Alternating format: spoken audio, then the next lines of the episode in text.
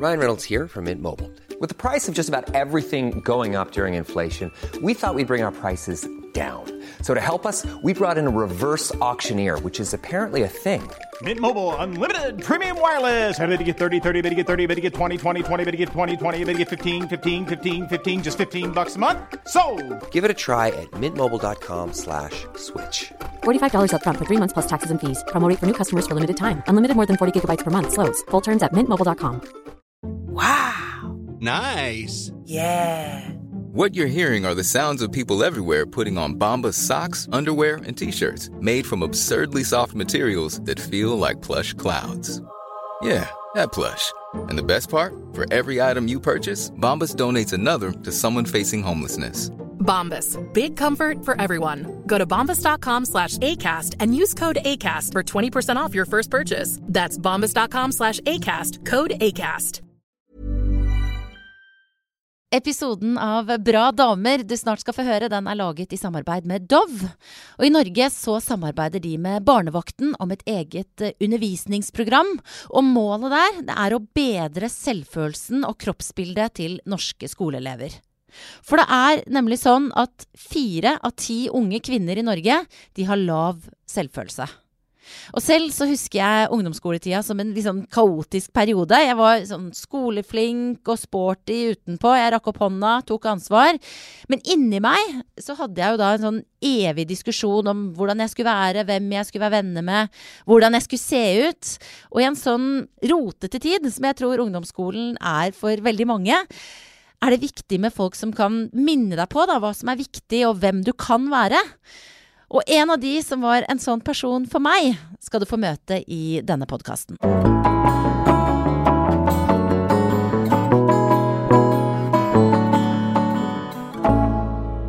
Dette her er en spesiell utgave av podkasten min Bra damer. For akkurat nå så har jeg gått inn i en fløy på Voss ungdomsskole, som jeg ikke har vært i på nesten 30 år.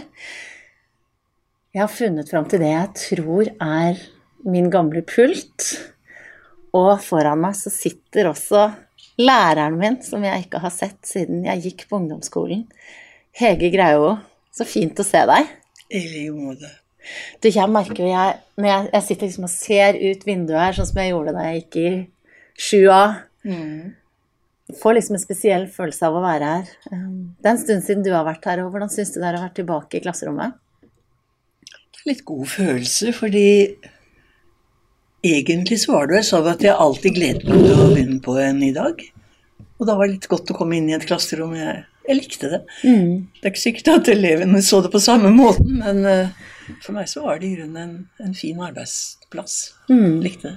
Det er jo lenge siden du slutta som lærer. Nesten 18 år, har jeg skjønt. Hva er de beste minnene fra den tida du hadde her på Voss ungdomsskole? Det er vel vanskelig å si hva som er de beste, for gjennomgående så var det en god tid. Det var, det var et veldig godt kollegialt forhold. Det teller mye. Og jeg hadde følelsen av at de elevene som hadde med å gjøre, de var greie og positive, og det var ikke alle som hadde det lett. Helt greit.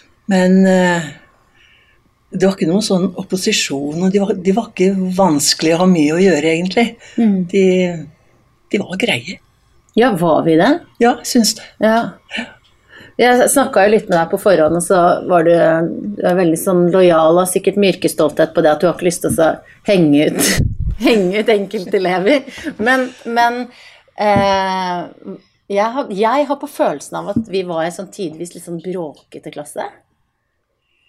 Det var vel en klasse som man kanskje måtte prøve å holde litt i øra.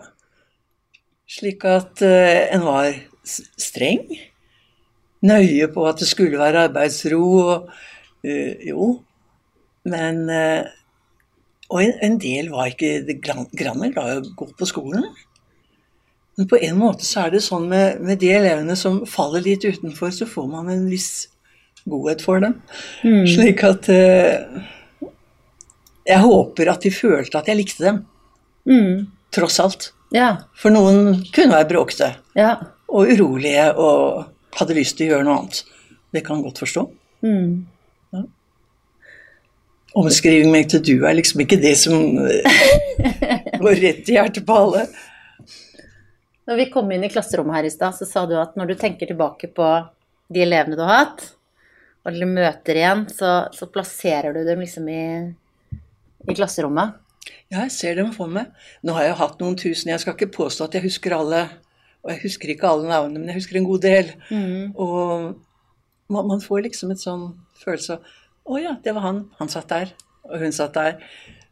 Og da hender det at noen har kommet til meg og sagt Ja, du husker vel meg som var så dum i engelsk? Jeg husker ikke at hun var dum i engelsk. Jeg husker at det var en smilende, blid jente som satt på bakerste pult. Så jeg tror ikke dette her med skoleflinkheten og sånt betydde så mye, men det var, det var jo en del unge mennesker. Det var, det var, det var viktig å prøve å bli kjent med dem på en måte. Og Ja, hvordan gjør man det? For jeg tenker, når jeg tenker på ungdomsskolen, så er jo Det er jo en tid hvor det skjer veldig mye i hodet og med kroppen og i livet og? Det er jo ikke akkurat den kuleste tida eh, alltid. Og når du kommer inn da som voksenperson og i tillegg skal lære oss omskriving med to do, som du sier, hva, hvordan, hva har vært din sånn, hva skal jeg si, taktikk for å angripe den jobben? det er vanskelig å svare på. Det er vel å være seg selv, tror jeg. Slik at de måtte godta at slik ønsket jeg det, slik var jeg, og jeg ville prøve å komme dem i møte på en eller annen måte som kanskje kunne gagne noen, da. Det håper jeg jo at vi gjorde. Ja. Jeg husker deg som, og sånn, sånn oppfatter jeg nå når jeg har snakka med deg, litt på telefonen og sånn, som eh, Og det hører jo alle som hører på den, hører på. Du har veldig sånn mild røst, du er veldig sånn mild og imøtekommende, men du var alltid veldig tydelig også. Um, det er en eh, unik kombinasjon. Tja. Jeg husker det var en som sa at det er ikke noe moro med Graue, for hun blir ikke sint. Oh, ja! Han prøvde å erte meg opp. Men uh, man kunne jo bli irritert, selvfølgelig, over forskjellige ting. Men Hva har vært det vanskeligste, syns du, med, med den jobben du har hatt? det har vært vanskelig å vite nok om de problemene elevene hadde. Det var ikke så åpenlyst den gang som det er nå. Og mange som satt og strevde med ting som ikke vi visste om. Og tilbake igjen da til omskriving med to do, så kan det være andre ting som har vært atskillig viktigere. Det var sykdom, og det var vanskeligheter. Men eh, kan, kanskje det var vrient å, å vite nok om dem. 30 stykker, 31 noen ganger, 31. Så um, Og så var det vanskelig å kunne gi nok til alle, fordi en hadde jo lyst til å prøve å nå de elevene som var veldig svake. Samtidig som de som var skoleflinke, og som hadde lyst til å lære, og som satte seg mål, og som var interesserte, de skulle jo også ha sitt. Og om man da kunne klare å gi noe til begge leire, i tillegg til de som var på midten, da. Ja. De får jo som regel det er det de trenger. Men det var liksom ytterkantene som kunne være vanskelig. Og det som jeg ofte har tenkt på, kanskje veldig mye ettertid, har man sagt ting som kan såre, eller de har gått og lurt på en ting som jeg har sagt som har vært eh, ikke ment på den måten, men som de har tatt opp i verste mening, kanskje. Akkurat slike ting, det, det har plaget meg, rett og slett. Hvilke ting kan det ha vært, da? Nei, altså Som østlending så har man kanskje en litt annen form enn vossingene. Litt mer direkte. Og at en liksom er litt mer sleivete med ting man sier, og at det kan bli tatt opp i verste mening. Det vet jeg ikke. Jeg har ikke noe eksempel, men uh, kanskje hvis du treffer noen av elevene mine, så kan de gi eksemplene på det. Men jeg håper det ikke er ille. Min beste venninne Ingrid, hun hadde deg i fransk. Og hun sa Og dette er ikke, nå kommer ikke noen sånn skrekkhistorie hvor du har såra henne, men jeg bare tror det er et sånn eh, eksempel på sånn direkte på en bra måte. For da hadde du sagt til henne, for hun var ganske skravlete, tror jeg, så sa, sa du du er klar over at du kan få S hvis du bare tar deg litt sammen? Og, og det, er sånn, det er sånn kommentar som hun husker veldig godt. Og hun visste jo det. Jeg burde jo, kunne jo bare ha skjerpa meg, men hun, hun gjorde ikke det, da. Nei vel. Nei. Men jeg tror, tror det bare var en, en fin pekepinn, på en måte? Ja, det er ikke enkelt å finne akkurat de tingene man kan oppmuntre folk med, da, men man måtte jo prøve. Mm. Husker du meg? Ja, ja, ja. Selvfølgelig. Nå er jo jeg her, sånn at du skal ikke være redd for å utlevere meg, for nå har jeg invitert deg til å prate, men mm. husker du hvordan jeg var? Du var eh, kanskje en sjef i klassen. Ja. ja.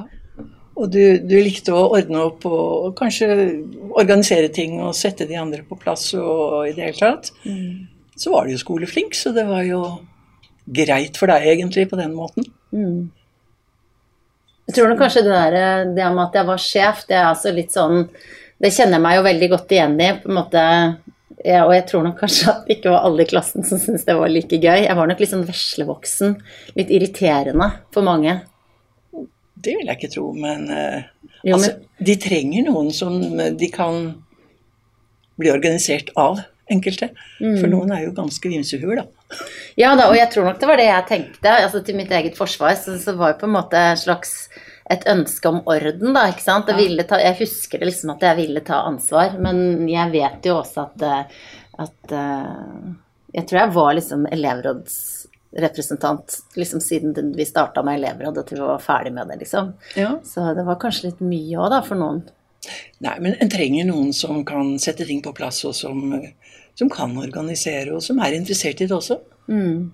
Klart det det er jo litt sånn Grunnen til at jeg er litt var på det der med sånn der, at jeg var litt skjevt og sånn, er jo at her hvor vi sitter nå, på vindusrekka, så var det liksom Jeg husker hvem som satt foran meg bak meg sånn. Det var jo litt sånn lapper og sånn som foregikk, ikke sant, som ble mm. sendt hvor vi skrev om hverandre. Og der var det liksom blant annet en gang jeg så at det var liksom Hun tror hun kan bestemme over hele klassen. Men det var, vi skrev jo om diverse sånne ting, og viktige og ikke viktige ting.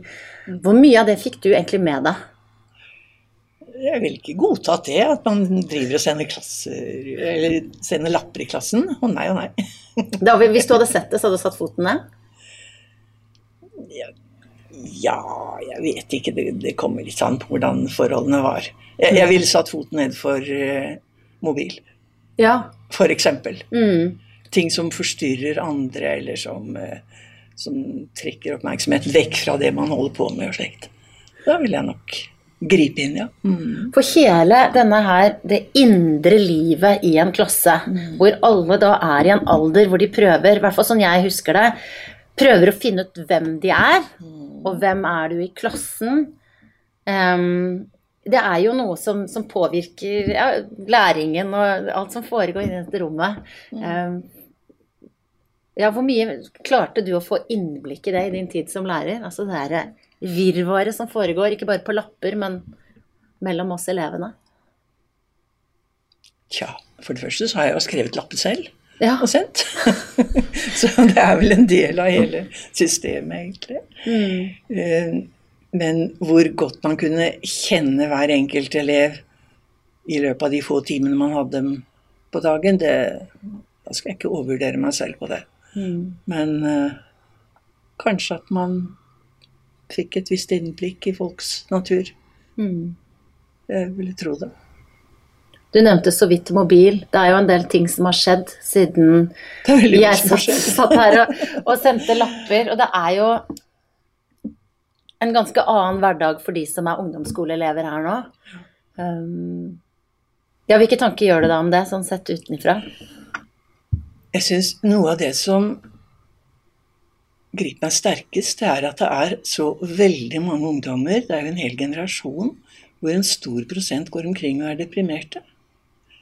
Og det er både trist og dypt tragisk. Og vanskelig å forstå, egentlig. Men eh, Nå skal ikke jeg bagatellisere det, men jeg tror at noen kanskje vil ha godt av å legge vekk mobilen sin og dekke over speilet og spørre seg selv er det noe jeg kan gjøre for andre mennesker. Mm. For det virker som om det er veldig mange som er svært selvopptatte. Og at de da er, føler et press på å være slik og sånn, det, det kjente jo ikke vi.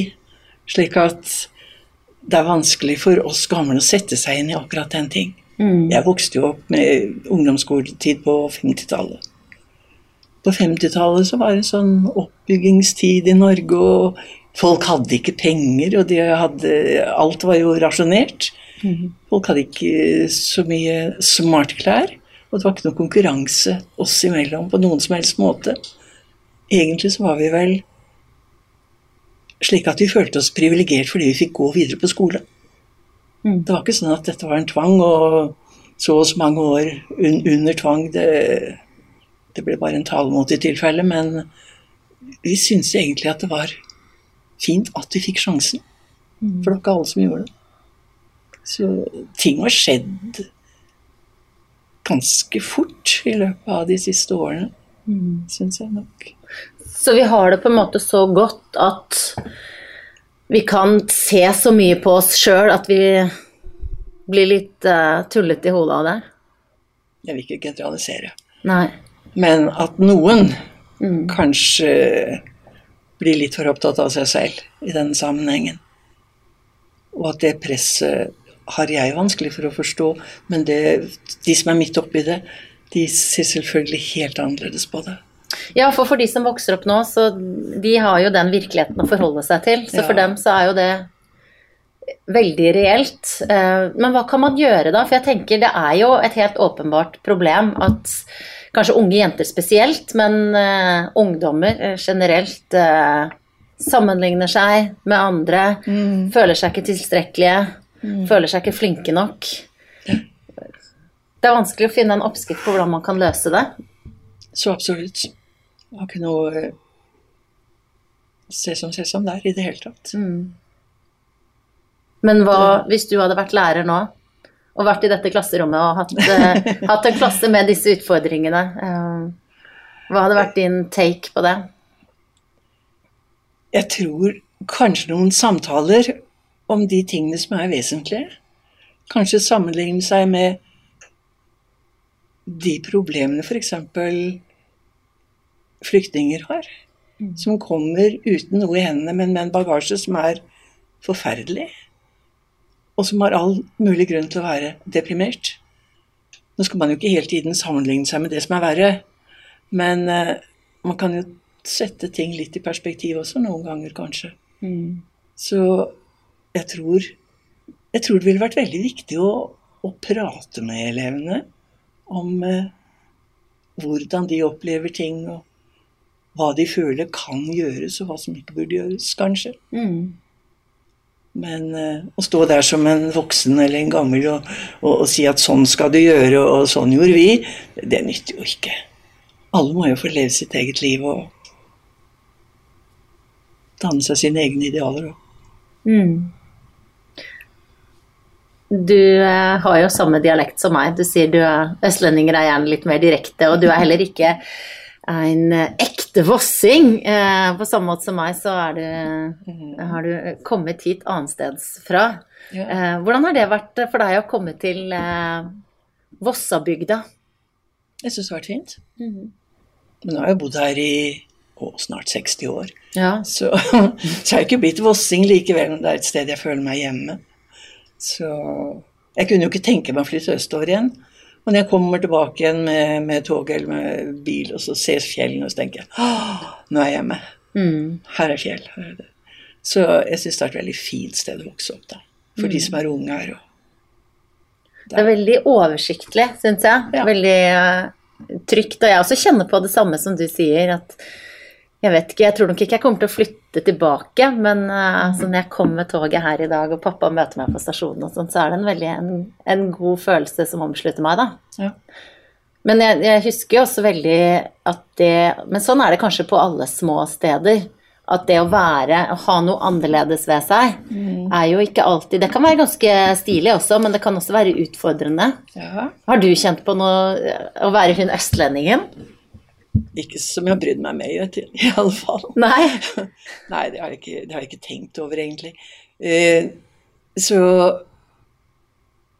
jeg pleide å si til elevene at uh, nå snakker jeg slik, og så når dere skal skrive bokmål for å skrive på samme måte, så blir det helt riktig. Det, trodde, ja. det trodde de på, da. Men uh, jeg skrev i nynorsk, da. Ja. Jeg skulle skrive, men jeg syns det ville være veldig unaturlig å prøve å snakke Vossamål heller eller snakke et kunstig nynorsk. Ja. Så jeg gjorde ikke det. Men du vet hva, det er morsomt, for jeg prøvde å ha funnet fram litt sånne ting for å finne igjen liksom, fra vår felles historie. Og jeg også skrev jo eh, på nynorsk Ja. ut eh, ungdomsskolen, og så begynte jeg å skrive eh, bokmål. Ja. Her har jeg da skrevet 'Dette gjør meg sint'. um, og det, det har um, uh, det Her er det på klingende nynorsk. Eh, og så har du kommet med din eh, fine røde penn her og skrevet Du skriver friskt og engasjert og gir godt uttrykk for meningene dine. Lite feil. Det er noen feil her, da. Du, skriver du fortsatt så fint? Og veldig fin håndskrift. Det. Jeg, jeg skriver fort og effektivt. I Ja. alle fall. Det var, og jeg husker jo, dette her var jo, jeg leste gjennom den stilen her, det var på en norsk tentamen. Ja. Her det skriver om uh, måten eh, eh, folk behandler uh, eh, innvandrere, da. Og, jeg, og vet du hva jeg har skrevet? At eh, her på Voss er det ganske mange mørkhuda. Jeg har ofte sett at de prøver å få kontakt med folk, men bare vært avvist. Det er heller ikke sjelden at de får slengt dritt som pakkis og svarting etter seg. Vet du hva, der tror jeg Jeg lurer på, tror, jeg tror kanskje at jeg har overdrevet litt der, eller? Når du leste det nå, så må jeg si at jeg tenkte det samme, for jeg, jeg har ikke opplevd akkurat dette. Jeg lurer på om jeg kanskje Ja, Selv om det det sikkert fins Ja, Fremmedfrykt her òg, men jeg tipper at jeg liksom dramatiserte litt for å At det var ting du hadde hørt om, at sånn er det. Ja, få et godt poeng. Ja, det, det kan tenkes. Men, og det var jo også Jeg husker jo veldig godt at du oppmuntret meg til å skrive. Ja vel. At når jeg hadde skrevet eh, stiler, og gjerne når det var litt over sånn i fiksjon og novelleaktige ting, så husker jeg du skrev at, eh, at jeg burde prøve å sende det inn til et ukeblad, eller sånt, for det var spennende karakterer, eller veldig, Ja. veldig oppmuntrende. Det er ganske viktig hvis en prøver å, å kunne finne det som er positivt i folk, iallfall. Mm. Så det, det som var vanskelig, det var når man fikk f.eks. en stil som var så elendig at det var veldig vrient å finne noe som var positivt. Ja. Og da, da lette jeg iallfall etter et eller annet. Dette her var et godt poeng. Ja. Eller Hei, du! Ja, Nå kommer det vaskehjelp. Jeg fikk beskjed å spørre kan, om du kan ta det andre rommet først. Vi skal få være her litt grann til. Ja. Tusen takk skal du ha. Jeg snakka med de på kontoret, så de sa det var i orden. Ja. Ok, tusen takk. Jeg hadde inntrykk av at det kom en del Det var særlig mange fra Bosnia. Mm. Og de gled veldig bra inn i eh, De var jo ikke mørkhudete, egentlig, men de var jo fremmede. Mm. De, de gled godt inn i eh, miljøet, hadde jeg inntrykk av. Ja. Så det jeg skrev om eh, at de ble avvist, det var kanskje noe jeg hadde sett på Dagsrevyen eller noe sånt, om man det skjedde et eller annet sted. ja, det kan ha forekommet, bevares, Mm. og det er jo alltid noen som slenger med leppa og kanskje ville yppe seg. Men var det av og til at det var eh, eh, stiler sånn som var levert inn, og så fant du ikke noe Fant du ikke noe positivt i tilbakemelding på? Det måtte man jo bare prøve å finne. Et eller annet. Ja. For eh, det var bedre enn forrige gang, eller ikke sant. Dette er litt framskritt. Nå har du skrevet en halv side, sist var det en kvart, Ja. for eksempel. Nei I alle fall så var det noe jeg prøvde å, å gjøre noe med. Mm. Men eh, det er jo litt lettere når du får en sånn skikkelig oppgave, da. Hvor det er godt skrevet. Ja, ja, det var sånn passe dette her, da. Men det var i hvert fall veldig Jeg skriver ikke så fint lenger, jeg, da. Men var, du hadde helt sånn veldig sånn eh, Hva heter dette for noe? Kalligrafi? Ja, noe sånt. Hvordan har dere det? Hvordan har dere det? Her er det fra, fra nynorsk til bokmål. Ja. Mens jeg har skrevet The Cure på baksiden. Det var et av de bandene jeg, Ja. jeg hørte på, så det har liksom dekorert veldig. Men jeg husker veldig En ting var at du oppfordra meg og liksom gjorde at jeg ble enda mer glad i å skrive, som jo på mange måter er blitt på et vis det jeg lever av, da. Selv om jeg prater mest, så er det ofte man skriver det først. Så husker jeg at uh, at du fikk meg til å uh, elske, elske litteratur på, et eller annet, på en eller annen ny måte. Jeg husker spesielt at vi hadde Altså, dette her må ha vært i 9. klasse, hvor vi hadde Ibsen. Gjengangere. Et eller annet du gjorde som gjorde at jeg liksom skjønte at det ikke bare handla om gamle dager. Nettopp. Det er hyggelig å høre, for uh, litteratur er opp... Ja, det har jeg hatt veldig mye med å gjøre, og det har opptatt meg veldig mye. Mm. Og jeg fikk jo en fantastisk gave fra akkurat din klasse. Ja! Fortell! Det kom jeg på nå. Ja. Ja, det var overraskende. Det var to billetter. Og det skulle være til første lørdag etter sommerferien. Og det var på eh, Hellemyrsfolket. Den sekstimersforestillingen som var i Bergen. Det var den mest fantastiske presang jeg har fått på tid og evighet. Var det avslutningspresang? da? Ja, hatt det var avslutningspresang. Bare å finne på det. Jeg vet ikke om du har hatt en finger med i spillet. Kan godt tenke meg det. Ja, nå, jeg, nå må jeg være forsiktig med historieskrivingen min her, for jeg husker ikke ærlig talt. Men det var jo fint at du ble glad for den gaven. Da. Ja, det var helt enestående. Ja. Og så ikke bare én, da. Både plutselig oppdager er jo to billetter. Så jeg reiste sammen med mannen min, da. Ja, det var bra. Ja, ja, det var en fantastisk forestilling. Men det at du fikk meg til å eh, bli glad i Ibsen på et vis, og at vi var eh, godt oppdratt og ga deg denne fine gaven altså det med, Jeg skjønner at litteratur har vært viktig for deg. Hvem var det som fikk deg til å elske det? Nei, jeg har vært en lesehest bestandig, så ja.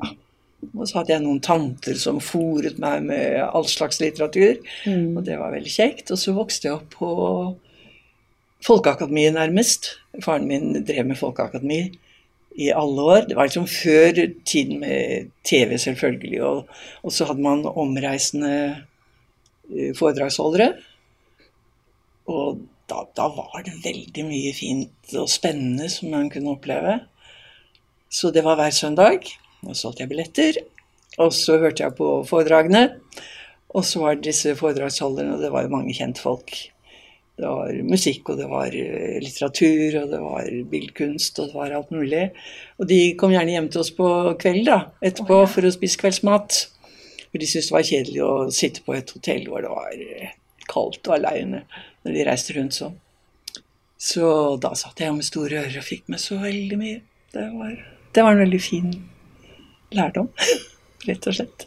Og hva, hva var det som gjorde at du, at du fikk, selv fikk som jobb å, å formidle kunnskap til andre? Jeg var speiderleder. Jeg syntes det var veldig kjekt å ha med ungene å gjøre.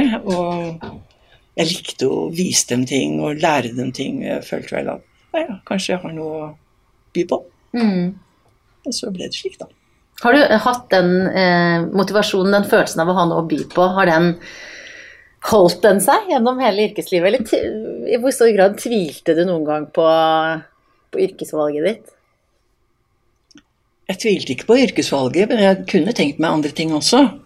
Men eh, jeg trivdes veldig godt som lærer. Jeg søkte i barneskolen her, for det var det som var utlyst.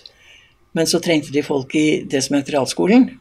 Og så ble jeg oppfordret til å ta stilling der isteden. Og jeg følte liksom i utgangspunktet ja, men jeg kan ikke nok, og dette er ikke jeg god nok til, og sånn. Men jeg er veldig glad at jeg havnet der, da, for den aldersgruppen den eh, tror jeg ville trives bedre med enn å være i småklassen hele tiden, da. Ja, det er, og det er jo, jeg også tror det hadde vært det, det må jeg se for meg en ganske slitsom jobb, men samtidig, det må ha med noen sånne slamper av noen tenåringer å gjøre hver eneste dag, ser jeg også for meg som en veldig krevende jobb. Du hvor sliten ble du etter en dag med oss i sjua? Jeg hadde noen klasser, det var ikke din. Det var én klasse som slet ut tre gymlærere og to mattelærere i løpet av de tre årene, og jeg hadde dem i tre fag. Det var ganske krevende. Det var det. Og jeg ble vel sliten, men samtidig så Det er en utfordring også. Så Og jeg likte dem. Jeg vil si jeg likte dem på tross av mange ganger. For det, det er liksom noe godt ved de fleste, da. Ja, så det er jo da evnen til å kunne finne det, da. Det høres ut som det er nøkkelen til å være en god, men også lykkelig lærer. Kanskje. Strevde du noen gang med det? Å klare? Var det noen ganger noen utfordret deg så mye at du bare Kunne ha lyst til å slå? Nei. Nei, i grunnen ikke. Det var i grunnen sjelden at det var noen som var i direkte opposisjon. Sånn at de kunne komme og kjefte eller legge imot eller noe sånt. noe. Kanskje jeg var så streng at ikke de torde. Jeg vet ikke. Så Nei. Jeg hadde ikke følelsen at det liksom sto på et annet parti. Nei. Og det er kanskje det er det jeg tror jeg litt sånn kan Når jeg tenker hva jeg husker av deg som lærer, så er det litt det at, at jeg følte at du var på vårt parti, da. Og hvis du var irettesettende, så var det alltid med ja, på en eller annen riktig måte. Jeg husker, nå, nå er jo vi i klasserommet vårt, og hvis man skal bort til kontoret, så går man bare den rette tarmen av en gang rett bort til kontoret. Så en gang i en time jeg skulle gjøre en tjeneste bort og hente noe der for deg. Eh, og så, når jeg skulle tilbake, så benyttet jeg anledningen til å gå ut på skolegården.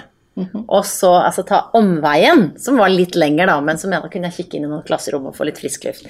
Og da så du meg. Når jeg kom tilbake, så så du hvilken vei jeg hadde gått. Så sa du med det samme lure smilet som du har nå, så sa du Er ikke du eh, ganske god i matematikk? Så jeg nei, jeg vet ikke. Da vet du vel at eh, korteste veien mellom to punkt er en rett linje? men, så du var litt sånn direkte, men med snert, da. Ja vel. Du husker ikke dette, Du ble, du ble nei, jeg husker ikke det. Du ble ikke sur for det? Nei, men jeg husker det jo. Fordi at jeg på en måte jeg, ikke sånn, Ok, det var et eller annet med måten du eh, satte fingeren på det på som ikke var kjeftete, da, men likevel så var det jeg som liksom ble litt flau. Fordi at jeg, ja. Men det er jo mye omsorg i det å være lærer. Det er det. Det er det. Og der er det jo mange som går meg en høy gang, så jeg føler jo at man har kommet til kort på mange måter. Hvordan da? Mye mer man kunne ha gjort, liksom mer direkte og kanskje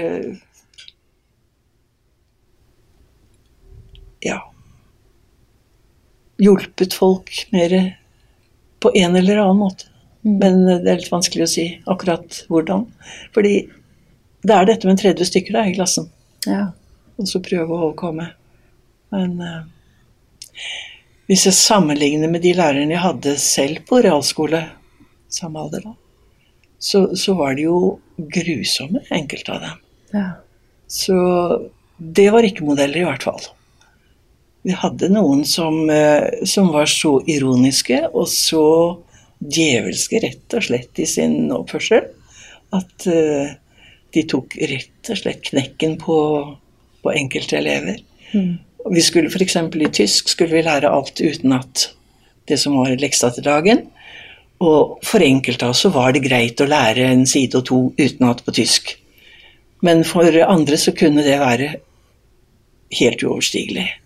Og denne læreren ville da sørge for å spørre den som han visste ikke kunne noen ting, først.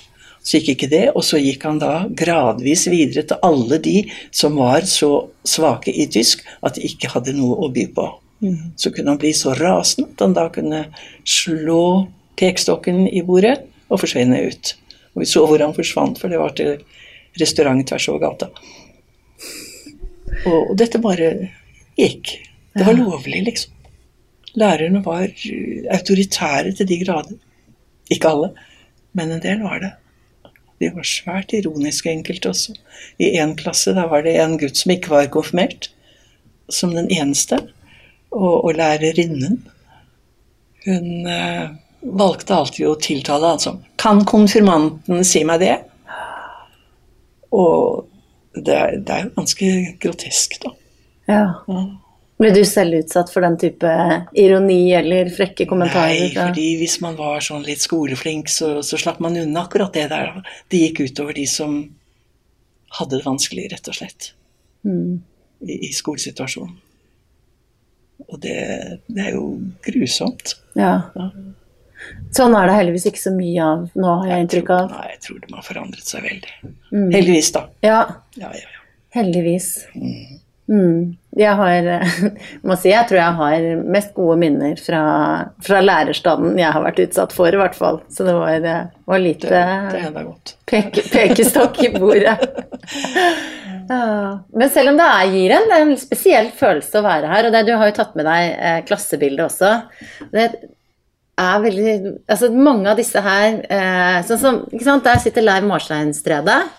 Han møter jeg ofte på familiesvømming eh, på eh, studentsenteret i Bergen. Vi har, han og ansatt på universitetet, det er mannen min òg. Nå har vi barna våre, da, så svømmer de der. Det er morsomt. nå, nå kommer han til Voss og skal holde foredrag på Senere-universitetet. Ja, nettopp, ja.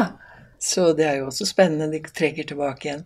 Det er en ting sånn apropos som jeg grunn, likte å ha i bakhodet. Jeg må være klar over disse her. De kan foreløpig ikke så mye som meg i f.eks. engelsk. Mm. Men det er flere av dem som er mer intelligente enn jeg er. Så, det- ja. Det syns jeg egentlig er litt viktig å huske på. Ja, ja, og at de kan komme tilbake. Ja, ja. Ja. Du sitter du på første rad da, når han skal eh, holde foredrag? Da må jeg gå og høre. Selvfølgelig. Ja. Mats Anda, som sitter der ved siden av meg, han møtte jeg sist på eh, Ullevål sykehus. Da skulle han bli pappa for andre gang, og jeg skulle bli mor for andre gang. Oh. Så da sa vi bare hei, hei. Jeg pustet tungt og sa vi får snakkes mer en annen gang. Ja, Men, eh, så det, man møter jo mennesker på forskjellige stadier i livet. Er det, Hyggelig, ja. ja. det er kjempekoselig. Ja. Når du, hvor ofte møter du gamle elever? Det er rett som det er, og så kommer det noen og sier, eh, kanskje en kar Ja, du husker vel meg? Og så må jeg se på vedkommende, og der står det en svær branne med stor mage og lite hår og stort skjegg. Og så, når jeg får høre navnet, da, så Å ja, det var han lille sprilten som satt borte ved vinduet. og så er de liksom helt, helt forandret. Ja. Særlig, særlig mannfolka, ja. Jo. Jentene kjenner jeg mer igjen. Men hvordan er det da å, å ha hatt Jeg tenker, Det er jo gjerne ikke sant, på ungdomsskolen, det er jo tre år man har sammen, men som er veldig sånn formative, viktige år for mange. da. Ja. Hvordan, hvor mye kjenner du på det? At du er på en måte med og hva skal jeg si, forme mennesker, da, for å si det litt svært. Jeg ser det som et ansvar. Så absolutt. Ja. Som tynger. Nå er det gått så lang tid at jeg håper at det liksom vant seg litt ut, men at i perioder har jeg følt at eh, Ja, som jeg nevnte, redd for å gjøre noe som kan støte noen eller såre noen eller et eller annet. Akkurat det, det, det syns jeg kunne være litt vanskelig. Ja. Jeg tror ikke du har gjort det, Hege. Håper ikke det. Det kan jeg liksom ikke se for meg. Nei, hvis eh, du har rett i det, så blir jeg glad. Det, vi snakka litt om det at ting har forandra seg, og, og de som går på ungdomsskolen nå har eh, ja, et press rundt seg på hvordan Eller de oppfatter det som et press på at de skal være så bra på alle måter. Det har jo alltid vært en diskusjon ikke sant, med karakterer og ikke nasjonale prøver og ikke eh, Det er på en måte Ungdomsskolen er jo en tid hvor alvoret kommer inn i livet på mange måter. Man skal levere noe, man skal evalueres. Og der har jeg en kjepphest. Ja, få høre. Og det I gamle dager så var det en praktisk framhaldsskole. Og så ble jo ikke det så moderne lenger. Og så skulle alle presses inn i akkurat samme formen. Og det som jeg syntes var tungt å tenke på, det var alle de som satt der og drømte om å mekke eller gjøre helt andre ting, og som da måtte være her og ha en hel masse teori. Og når de da kom over på yrkesskolen, hvis de var heldige nok til det, så var det ganske vanskelige teoribøker som de måtte igjennom i tillegg. Det var en skuffelse når de først kom der. Jeg var på et kurs eh, for eh, språklærere. Og det første vi fikk, det var papir og blyant, og så skulle vi skrive en liste over alle fordelene ved å kunne språk. Og det er klart at vi, vi var interessert i språk, vi som kom der. Og det ble en lang liste. Og den gangen så var det meningen å innføre eh, obligatorisk to fremmedspråk. Og det var jeg sterkt imot. Så da jeg stilte liksom spørsmål til foredragsholderne om eh, hva, hva med Per og Pål som sitter der og drømmer om å bekke, må de ha fransk? Det kan være vanskelig når du har 30 franskelever å prøve å gi noe til hver enkelt og prøve å lære dem. Det er ikke noe enkeltspråk. Ja ja, da kan du jo tegne fra, det franske flagget. Og kanskje de avanserer til å tegne Eiffeltårnet? Og da blir jeg oppgitt. En kan ikke bruke time etter time på å tegne det franske flagget, og de ikke får noe med seg, når det er noe ganske annet de kunne gjort. Og jeg kjenner eksempel fra gamle dager, riktig gamle dager. Bare for å ta ett eksempel. En jente som grudde seg alle skoledagene og hadde to flinke, skoleflinke eldre søstre. Og så kom hun på praktisk ramanskole etter syvende klasse. Og hun blomstret opp, og hun fikk skape ting, hun fikk gjøre spennende ting. Og hun ble veldig, veldig dyktig. Og gikk på en husflidsskole senere. Og i det hele tatt utviklet seg noe fantastisk. Ja. Men gjennom hele de årene i, i barneskolen så, så hadde hun hatt det vondt. ja. Og det, og det var jo ikke det presset den gangen. Men jeg tenker på når de skulle ha to fremmedspråk som de skal gjennom, når de kunne fått noe annet som de kunne vist hva de virkelig kan med hendene, f.eks. Så det er noe med å ikke presse alle inn i den samme malen, da. Ja. Fordi det er skoleflinke folk som sitter og lager planene, tydeligvis. Ja. Og det, det er litt synd, for det går utover noen. Jeg tenkte mye på det fordi at eh, jeg klarte meg jo bra. Jeg var jo en av de som norske skolesystem på en måte er laga for. ikke sant? Ja. Bam, bam. Men så dro jeg på ett år på utveksling til Frankrike. Eh, og der opplevde jeg det å være den dårligste i klassen eh, på en del fag. For jeg skjønte, skjønte ingenting. Jeg skjønte ikke matematikken når den kom på fransk. um, og det var, det var jo ganske tøft der og da. Ja. Um, men jeg har tenkt på det mange ganger, at det var en veldig nyttig erfaring. For da fikk jeg innblikk inn i denne jentas verden. Jeg grua meg hver dag. For jeg visste nå, jeg kommer ikke til å skjønne det var Og det er jo sånn mange opplever det, at det er et språk de ikke forstår, da, enten billedlig eller bokstavelig. Det, det er synd at mange har det sånn hver dag. Ja, det, det er veldig vondt, og der syns jeg det skulle gjøres noe. Altså fordi Ja. det er en nedvurdering av enkeltfolk som har gode evner i noen retninger, og så ikke nødvendigvis i de skoleretningene. Men så er det noe med Voss er jo eh, en naturskjønn, eh, vakker liten plass eh, med sterk idrettskultur. Jeg tenker sånn når vi er inne på sånn prestasjon og karakterer og sånn, i hvor stor grad tenker du at det gjør det ekstra utfordrende for ja, de elevene du har opplevd? da? Altså, det også er jo en mal å passe inn i. Ja, det, det er vel kanskje litt uh, greit for en som er flink i idrett, i alle fall. Man blir anerkjent på grunnlag av det, selv om man er dårlig på skolen. Ja, sånn sett så kan For det være eksempel. Ja, mm. Men uh, det er vel kanskje også en sånn prestasjonsform man skal inn i. Mm. Det, det vet jeg ikke. Så, så lenge Jeg, jeg syns det er veldig spennende med, med fotball på det stadiet der med småtassene. ja. Men når det begynner å komme opp i divisjonene, da syns jeg det er uh, ja. feil. Men eh, det er jo mange som ikke er enig med meg i akkurat det der. Hva er det du savner mest fra den tida hvor vi eh, hadde felles si, arbeidsplass her i dette klasserommet?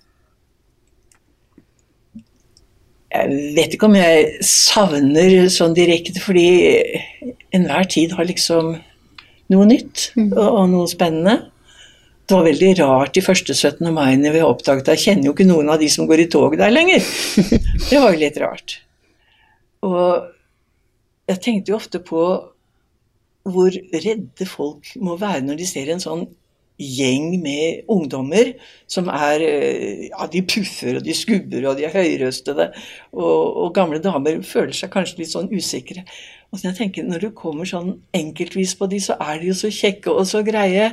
Men det ser skummelt ut når de kommer i flokk. Eh, nei, jeg tror ikke jeg akkurat savner noe, fordi dette var et stadium, og det er jeg ferdig med. Men jeg hadde veldig mye kontakt med gamle kolleger, og det setter jeg stor pris på. Det gjør vi alle, faktisk. Møtes stadig. Og mimrer? Og mimrer. Mm. Men jeg tenker litt fremover òg, da. Hege, det var utrolig hyggelig at du ville være med i podkasten min. Og komme hit tilbake på, på gamle trakter. Det var veldig hyggelig å møte deg igjen, da. Det er alltid hyggelig å møte gamle elever. Det syns Ja, jeg. ja, det var Så- stas. Og så er det kjekt å vite at du har funnet en, eh, en hylle i livet hvor du virkelig kan gjøre en fin innsats, da. Ja. Så spennende. Spennende yrke. Ja, det er det. Ja. Og jeg tror du hadde en finger med i spillet altså. Bare så det er sagt. Vel, takk for det. Takk for praten. I like måte.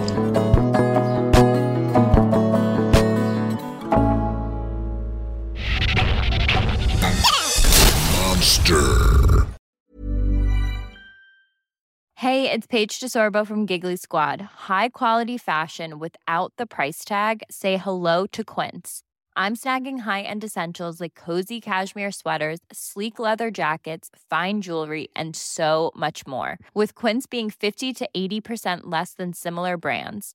And they partner with factories that prioritize safe, ethical, and responsible manufacturing. I love that. Luxury quality within reach. Go to quince.com slash style to get free shipping and 365 day returns on your next order. Quince.com slash style.